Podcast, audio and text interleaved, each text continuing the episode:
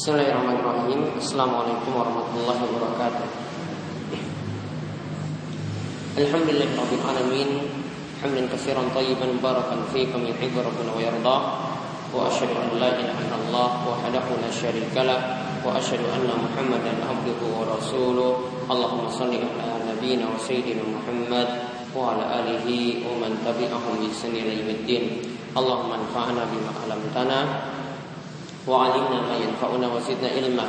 Allahumma aslih lana dinana alladhi huwa ismatu amrina, wa aslih dunyaya allati fiha ma'ashuna, wa aslih akhiratana allati fiha ma'maluna, waj'alil hayata ziyadatan lana fi kulli khair, waj'alil mauta rahatan lana min kulli syarr. Ikhwani fid din rahimani wa rahimakumullah, alhamdulillah kita bersyukur kepada Allah Subhanahu wa taala atas nikmat yang Allah anugerahkan kepada kita, sehingga pada kesempatan malam hari ini selepas sholat maghrib kita kembali dapat melanjutkan kajian rutin kita dari kitab Riyadhus Shalihin, di mana kita konsen mempelajari masalah-masalah adab. Kita telah sampai pada kitab Iyadatul Marid, itu tentang mengunjungi orang sakit dan juga yang berkaitan sampai masalah pengurusan jenazah. Kali ini kita masuk pada bab seratus lima puluh enam atau melanjutkan bab seratus lima puluh enam, yaitu istihbab taksir musallin ala janazah wa ja'lu sufufihim salasata fa aktsar. Disunahkan memperbanyak orang untuk sholat dalam sholat jenazah. Disunahkan memperbanyak orang untuk sholat dalam sholat jenazah. Dan hendaklah saf dijadikan minimal tiga saf, dan bisa lebih daripada itu. Dan hendaklah saf yang ada minimal dijadikan tiga saf, dan bisa lebih daripada itu. Kita lihat hadis ke sembilan ratus tiga puluh tiga, yaitu dari Aisyah radhiyallahu anha. Qalat, ia berkata, qala Rasulullah sallallahu alaihi wasallam, Rasulullah sallallahu alaihi wasallam bersabda, "Ma min mayyitin yusalli alaihi ummatun minal muslimin." Tidaklah mayyit disolatkan oleh kaum muslimin yablughuna mi'ah, yang jumlahnya mencapai seratus. Kulluhum yashfa'una lahu illa syufi'u fi. Maka semuanya tadi itu akan memberikan syafaat padanya, yaitu akan memberikan syafaat pada mayit tersebut, illa syufi'u fi, melainkan nanti syafaat mereka, yaitu doa ampunan mereka itu akan diijabah, yaitu doa ampunan mereka itu akan dikabulkan. Rawahu Muslim. Hadis ini diriwayatkan oleh Imam Muslim. Dan yang dimaksudkan dengan syafaat di sini adalah meminta ampunan terhadap dosa dari si mayit. Jadi meminta si mayit diampuni dosa-dosanya. Kemudian hadis yang berikutnya lagi, hadis sembilan ratus tujuh puluh empat, yaitu dari Ibnu Abbas radhiyallahu anhuma. Ia berkata, sami'tu Rasulullah sallallahu alaihi wasallam yaqul. Aku pernah mendengar Rasulullah sallallahu alaihi wasallam bersabda, "Ma min rajulin muslimin yamut." Tidaklah seorang muslim itu meninggal dunia. Fayaqumu ala jinazatihi, fayaqumu ala jinazatihi arba'una rajulan, melainkan di situ nanti akan disolatkan oleh empat puluh orang. La yusyrikuna billahi syai'a, di mana orang-orang yang solatkan tadi tidak berbuat syirik pada Allah sedikit pun. Illa syafa'ahumullahu fi, melainkan Allah akan memberikan syafaat mereka kepada si mayit tersebut. Artinya Allah akan memberikan ampunan pada si mayit tersebut atas permintaan doa dari orang-orang yang nyolatkan. Kemudian hadis sembilan tiga lima, karena ini masih berkaitan, yaitu hadis dari Marsad bin Abdullah Al-Yazani.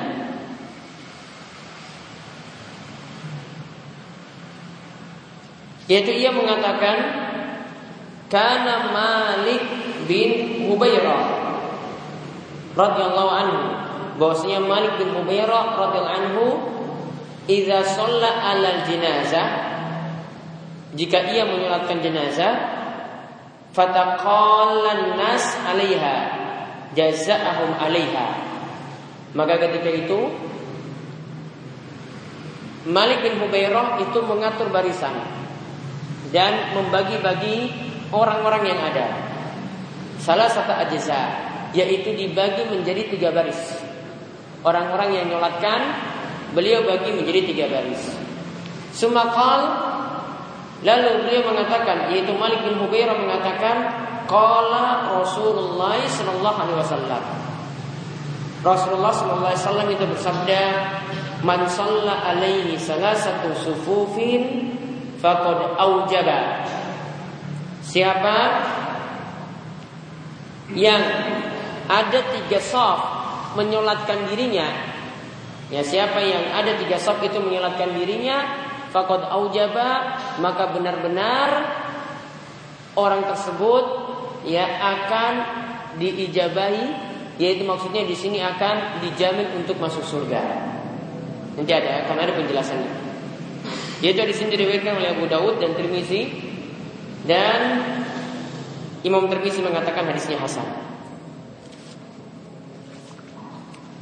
Baik, langsung dari tiga hadis, jadi dari hadis Aisyah, kemudian dari hadis Ibnu Abbas, dan hadis dari Malik bin Hubairah.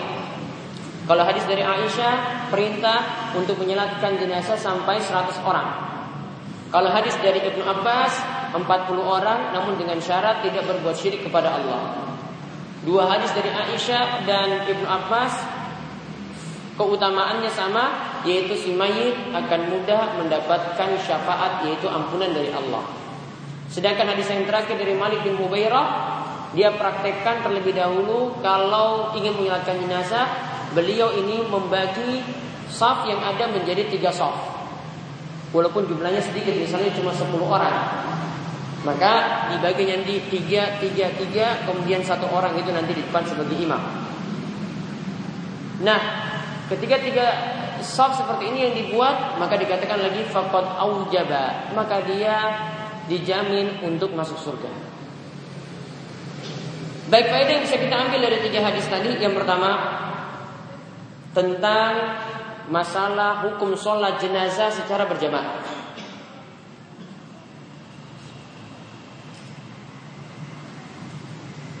Yaitu dianjurkan sholat jenazah itu dilakukan secara berjamaah.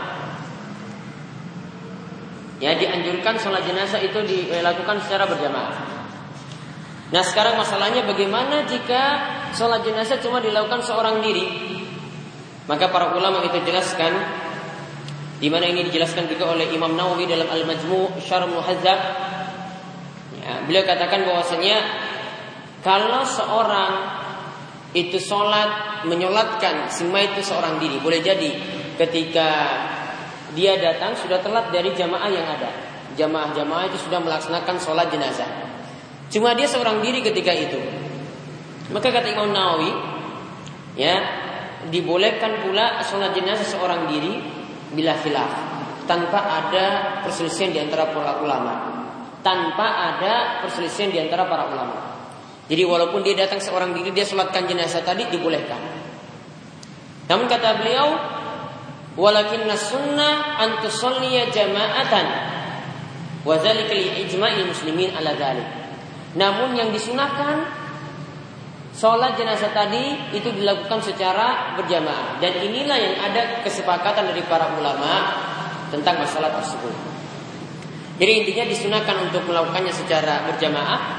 Namun ini bukan syarat, artinya ketika orang itu menyolatkan seorang diri itu masih dibolehkan. Kemudian faedah yang kedua, makin banyak orang yang sholatkan dalam sholat jenazah, maka akan semakin bermanfaat bagi mayit. Ya, maka akan semakin bermanfaat bagi mayit.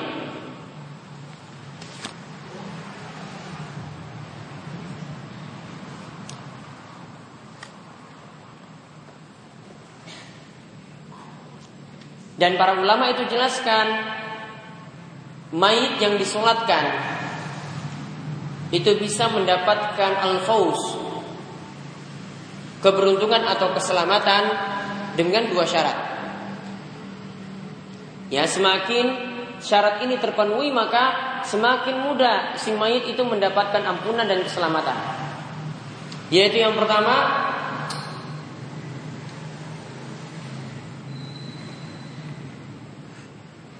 dia mendapatkan syafaat dari orang yang solatkan.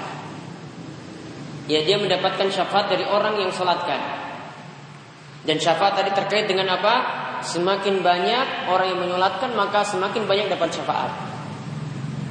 Semakin banyak orang yang solatkan, maka semakin banyak dapat syafaat.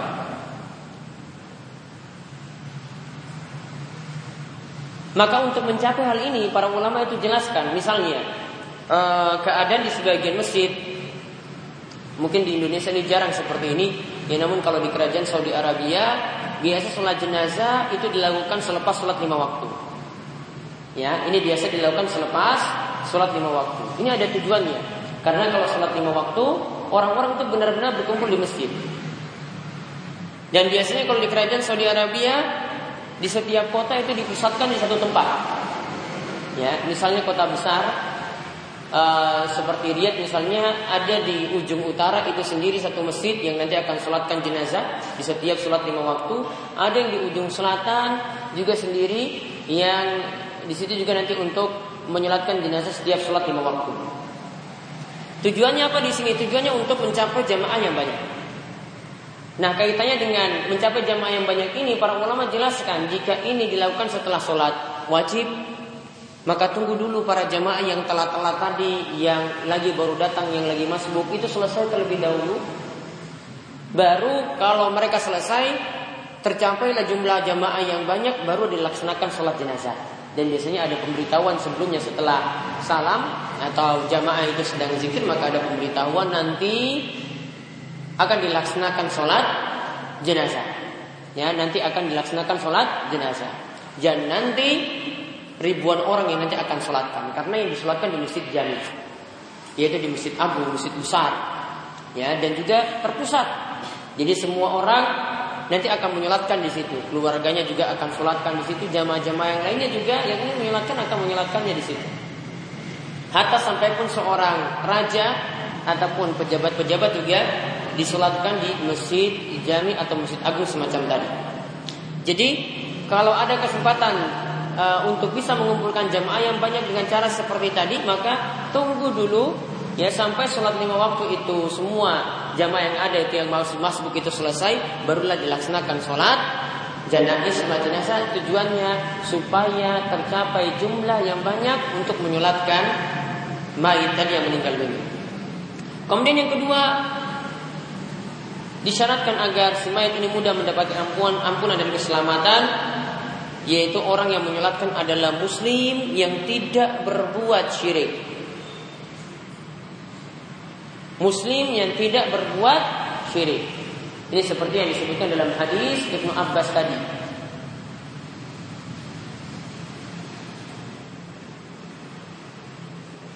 Jadi semakin jam banyak tercapai, apalagi yang sholatkan adalah orang-orang soleh yang tidak berbuat syirik, yang tauhidnya itu benar, maka semakin mudah lagi si mayit itu mendapatkan ampunan. Ya, semudah, eh, semakin mudah lagi si mayit itu mendapatkan ampunan.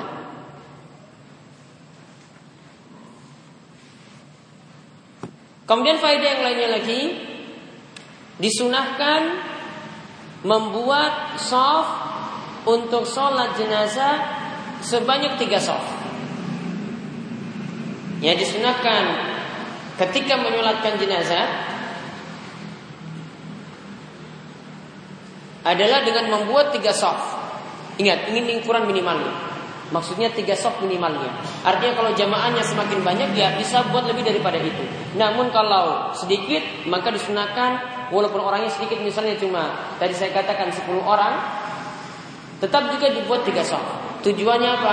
Tujuannya untuk mencapai tiga sof yang diperintahkan di sini. Dan maknanya tadi keutamaannya jika disolatkan dengan tiga sof di sini dikatakan faqad aujaba, yang dimaksudkan di sini adalah wajabat lahul jannah, yaitu dijamin baginya dapat surga.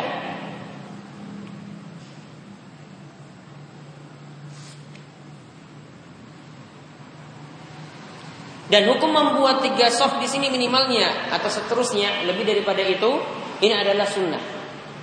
Nah, ini bukan wajib, namun ini adalah sunnah. Tujuannya apa tadi? Untuk mencapai, ya, mendapatkan syafaat tadi, dan juga untuk mendapatkan jaminan masuk surga seperti yang tadi sudah disebutkan dalam hadis.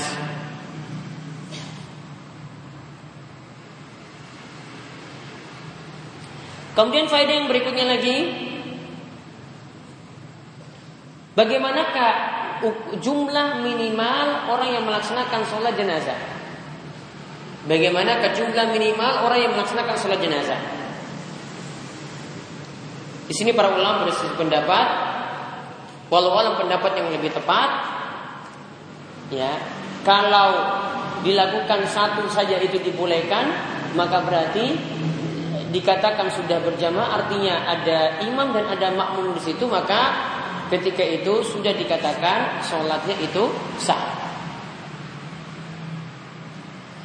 Jadi di sini tidak dipersyaratkan jumlah, ya, jumlah tadi bukanlah syarat.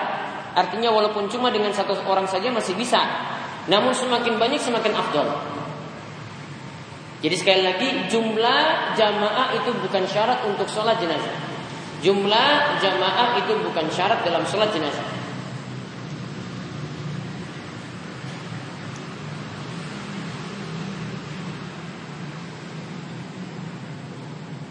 Lalu faedah yang lainnya lagi, bagaimana hukum sholat jenazah di masjid?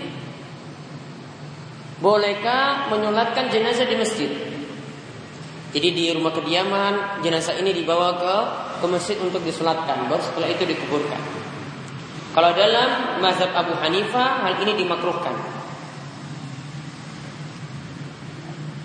Begitu juga dalam mazhab Imam Malik juga dimakruhkan. Namun dalam mazhab Syafi'i dikatakan disunahkan sholat jenazah tadi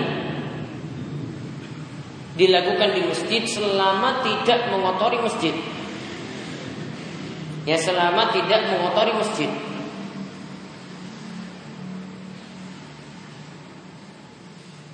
Dan seperti ini juga dibolehkan dalam mazhab Hambali.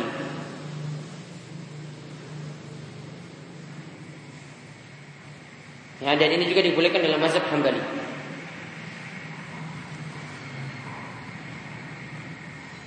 Lalu faedah yang lainnya lagi, bagaimana hukum sholat jenazah bagi wanita? Bolehkah wanita menyolatkan jenazah? Maka di sini ada beberapa rincian. Yang pertama, jika wanita melakukannya dengan jamaah pria, maka dibolehkan. Ya, jika wanita melakukan dengan jamaah pria, maka dibolehkan. Jadi nanti ada jamaah pria di situ, di belakangnya nanti ada jamaah wanita. Yang kedua, bagaimana jika wanita melakukannya sendiri, para wanita itu melakukannya sendiri?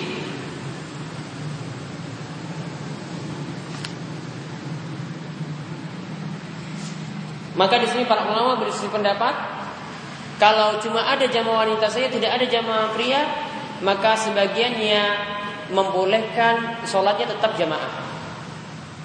Dan ada sebagian ulama lagi yang membolehkan, ya, namun cuma sholat sendiri-sendiri saja, ya, bukan jamaah, namun sholatnya sendiri-sendiri saja. Boleh jadi karena, ya, mereka berpendapat demikian, boleh jadi karena uh, mereka kebingungan bagaimana nanti siapa yang menjadi imam ketika itu. Karena imamnya nanti tetap sejajar saja, maka kalau imamnya tetap sejajar seperti itu, ya mendingan sholatnya dilakukan sendiri-sendiri. Jadi para ulama bersih pendapat untuk jamaah wanita seorang diri. Ada yang mengatakan boleh berjamaah, dan ada yang mengatakan, ya, boleh sendiri-sendiri. Dibolehkan namun sendiri-sendiri. Kemudian faedah lagi yang lainnya dari tiga hadis tadi, kita bisa ambil pelajaran pula tentang semangat para sahabat dalam mencontoh sunnah Nabi Shallallahu Alaihi Wasallam. Karena lihat Malik bin Abi Hubairah ketika dia ingin mencontohkan Malik bin Hubairah ketika dia ingin mencontohkan sholat jenazah, dia tahu Nabi shallallahu alaihi wasallam memerintahkan untuk membentuk tiga shaf. Maka setiap kali sholat jenazah dia membentuk tiga shaf seperti itu. Tujuannya apa? Tujuannya untuk mengikuti apa yang Nabi shallallahu alaihi wasallam itu lakukan. Maka ini tanda para sahabat itu sangat semangat sekali untuk mengikuti sunnah Nabi shallallahu alaihi wasallam. Kemudian faedah yang lainnya lagi tentang keutamaan orang yang bertauhid. Karena sebab orang itu bertauhid akan membuat mayit atau jenazah itu mudah mendapatkan syafaat dari doa yang dibaca saat sholat jenazah. Sekarang kita masuk ke bab yang baru, bab seratus lima puluh tujuh, ma yaqra'u fi sholatil janazah, bacaan yang dibaca saat sholat jenazah. Ma yaqra'u fi sholatil janazah, yaitu bacaan yang dibaca saat sholat jenazah.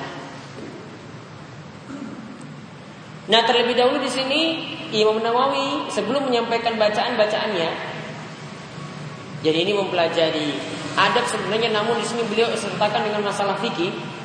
Nah, sebelum beliau beritahukan bacaan-bacaan doa yang ada dalam sholat jenazah, beliau terlebih dahulu memberitahukan bagaimana cara pelaksanaan sholat jenazah. Ya, bagaimana cara pelaksanaan sholat jenazah. Beliau katakan yukabbiru arba'at takbirat. Salat jenazah itu dengan empat kali takbir. Dan diberi catatan di sini empat kali takbir tanpa rukuk, tanpa sujud. Ya, empat kali takbir di sini tanpa rukuk dan tanpa sujud.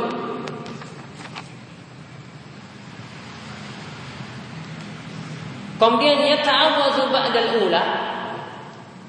Ya, beliau terangkan caranya lagi setelah itu, setelah nanti takbir untuk yang pertama, beliau katakan setelah bertakbir untuk yang pertama lalu membaca ta'awudz. Jadi di sini diperintahkan untuk baca ta'awudz sebelum membaca surat. Summa yaqra'u Fatihatil Kitab. Kemudian membaca Al-Fatihah. Jadi ini baru bahas setelah takbir pertama. Setelah takbir pertama baca ta'awudz, setelah itu baca Al-Fatihah. Lalu summa yukabbiru tsaniyah. Setelah itu takbir yang kedua. Tadi setelah baca Al-Fatihah Imam Nawawi tidak menyebutkan baca surat lain. Berarti tidak ada tuntunan baca surat lain setelah Al-Fatihah. Lalu beliau katakan setelah takbir pertama tadi, setelah baca Al-Fatihah, lalu takbir kedua kalinya. Summa yusalli ala nabi sallallahu alaihi wasallam, lalu bersalawat kepada Nabi. Fayaqul, bacaan salawatnya seperti apa? Bacaan salawatnya seperti ini kata beliau, Allahumma salli ala Muhammad wa ala ali Muhammad. Kalau ada yang baca seperti ini sudah cukup. Namun beliau katakan wal afdal ayyutammimahu biqaulihi kama shalaita ala Ibrahim ila qaulihi innaka Hamidum Majid. Namun yang lebih afdol dia lanjutkan, sempurnakan sampai kama shalaita ala Ibrahim wa ala ali Ibrahim, sampai pada kalimat innaka Hamidum Majid. Jadi yang lebih bagus ini baca sholawat Ibrahimiyah, sama seperti kita baca saat tahiyat.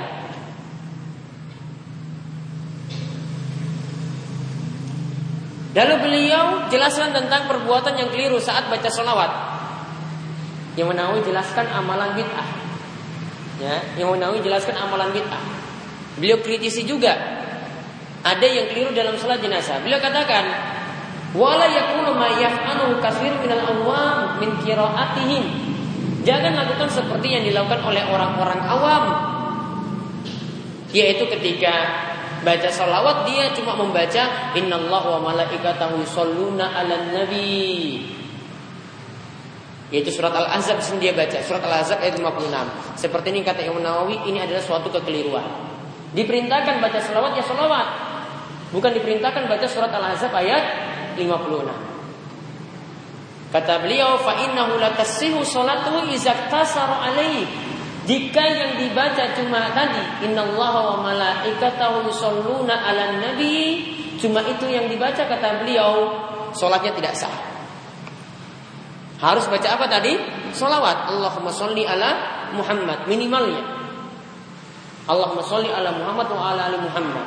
Minimalnya seperti itu. Kalau mau lebih lengkap, baca salawat Ibrahimiyah.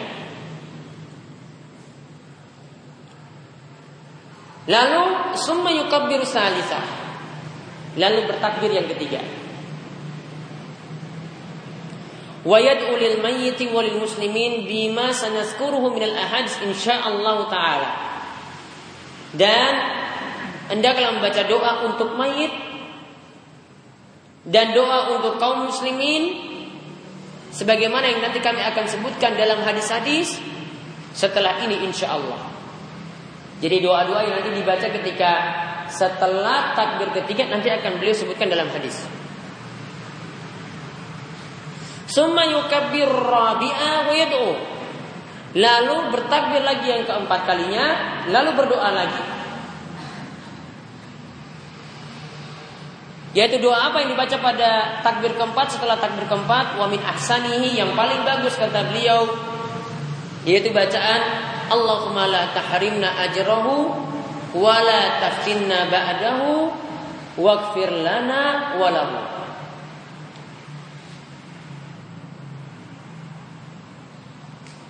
Lalu beliau berikan catatan terakhir, wal mukhtar annahu yutawwilud du'a fil rabi'a khilafa ma yata'duhu aktsarun nas.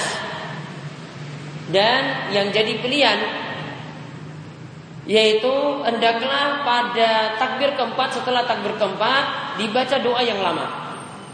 Dan ini perbuatan ini mengisi ya sebagian orang yang berbeda dalam masalah ini. Alasan beliau kenapa setelah takbir keempat itu baca bacaan yang lebih lama, li hadisi Ibnu Abi Aufa allazi sanazkuruhu insyaallah taala. Yaitu nanti alasannya beliau sebutkan nanti pada hadis Ibnu Abi Aufa yang nanti akan beliau sebutkan insyaallah. Lalu beliau sebutkan ya, setelah itu wa amal ad'iyah al-ma'sura ba'da takbirati salisa. Adapun doa-doa yang dibaca setelah takbir yang ketiga beliau sebutkan setelah ini. Intinya di sini para ulama Syafi'i yaitu disebutkan dalam kitab Al-Iqna'. Ya, ini syarah Matan Abi Syuja' disebutkan ada tujuh rukun sholat jenazah. Tujuh ini harus dipenuhi. Ada tujuh rukun sholat jenazah.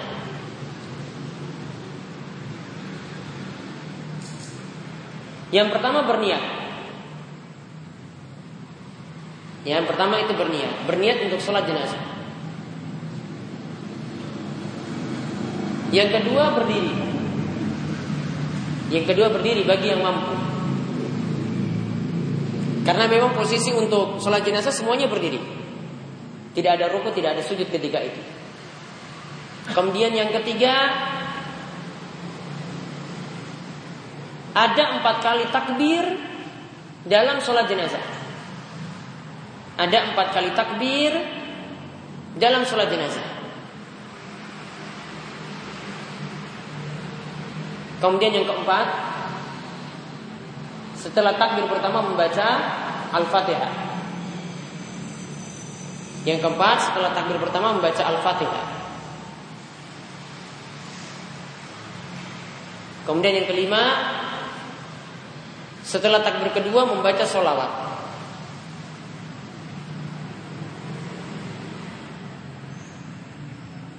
Kemudian yang keenam, setelah takbir ketiga membaca doa untuk mayit. Kemudian yang ketujuh, setelah takbir keempat mengucapkan salam. Setelah takbir keempat mengucapkan salam. Dan nanti para ulama berselisih pendapat tentang ucapan salam di sini karena masalah uh, pensohihan hadis tentang masalah mengucapkan salam. Ada ulama yang menyatakan seperti nanti pendapat Imam Nawawi di sini, beliau nanti berpendapat salam itu ke kanan dan ke kiri. Ya, salamnya itu ke kanan dan ke kiri.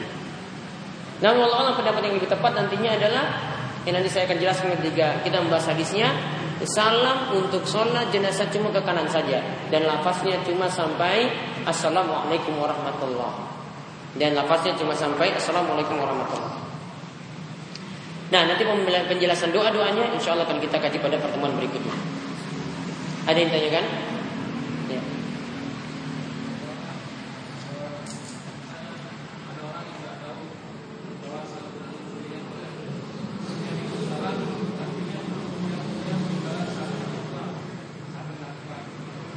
Dia gimana takbirnya? Ya.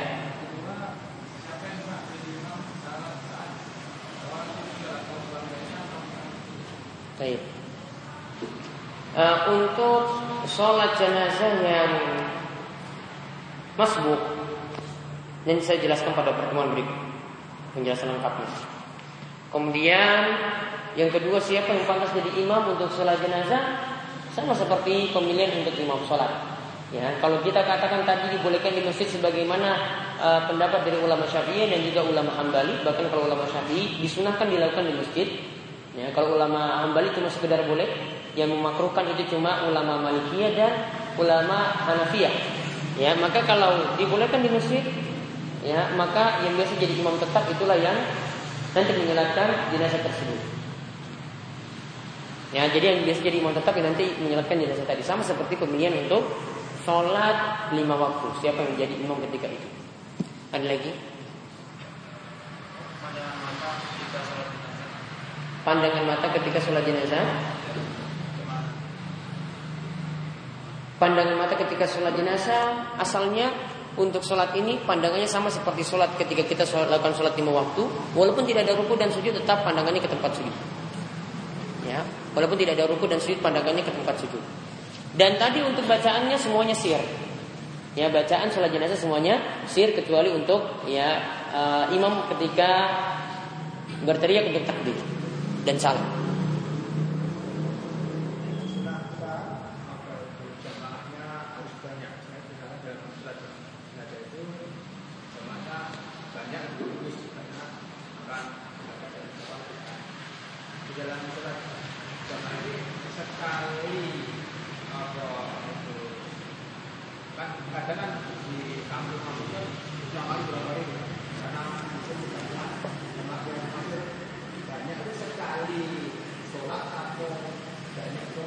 Kalau dilihat dari tekstual hadis berarti sekali sholat, ya.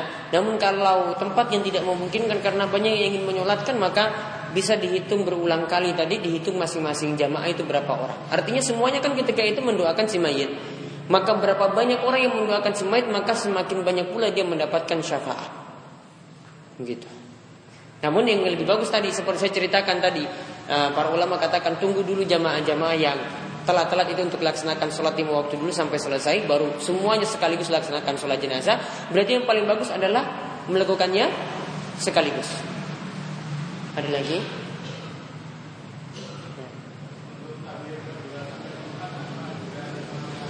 Baik. Asalnya mengangkat tangan.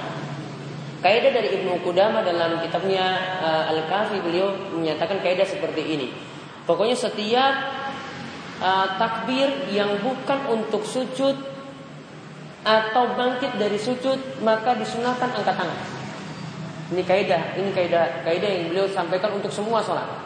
Ya, setiap takbir yang bukan untuk turun sujud atau bangkit dari sujud, maka disunahkan angkat tangan.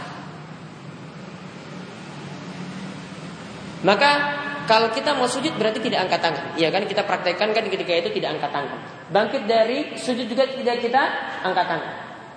Namun kalau kita bangkit dari tahiyat awal, tahiyat pertama, angkat tangan ataukah tidak? Untuk rakaat ketiga, angkat tangan ataukah tidak? Angkat tangan ataukah tidak? Angkat tangan, karena kita bukan bangkit dari sujud, namun bangkit dari tahiyat awal. Ya, namun kalau ketika turun ruku disunahkan angkat tangan karena itu bukan turun sujud. Ketika bangkit dari ruku disunahkan juga angkat tangan karena itu bukan turun sujud atau bangkit dari sujud. Maka ini berlaku juga untuk sholat jenazah.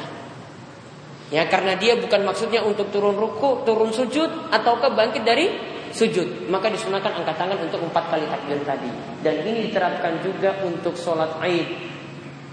Ya, untuk sholat Id sama kaidahnya seperti itu. Bagaimanakah untuk takbir zawaid yang tujuh kali dan lima kali?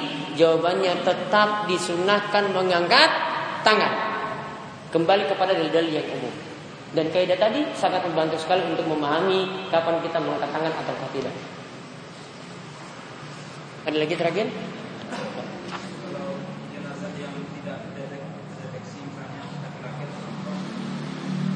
Maka ketika itu pakai doa umum untuk dia, ya, yaitu untuk laki-laki, Allahumma ighfir lahu, nanti doanya ya, dengan niatan ya, kalau kita tidak tahu pokoknya doa itu yang dibaca dan tujuannya sama untuk mayit juga.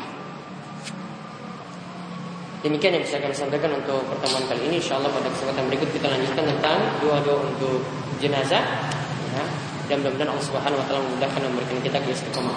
Subhanallahu wa bihamdika asyhadu an la ilaha illa anta astaghfiruka wa atubu ilaik. Assalamualaikum warahmatullahi wabarakatuh.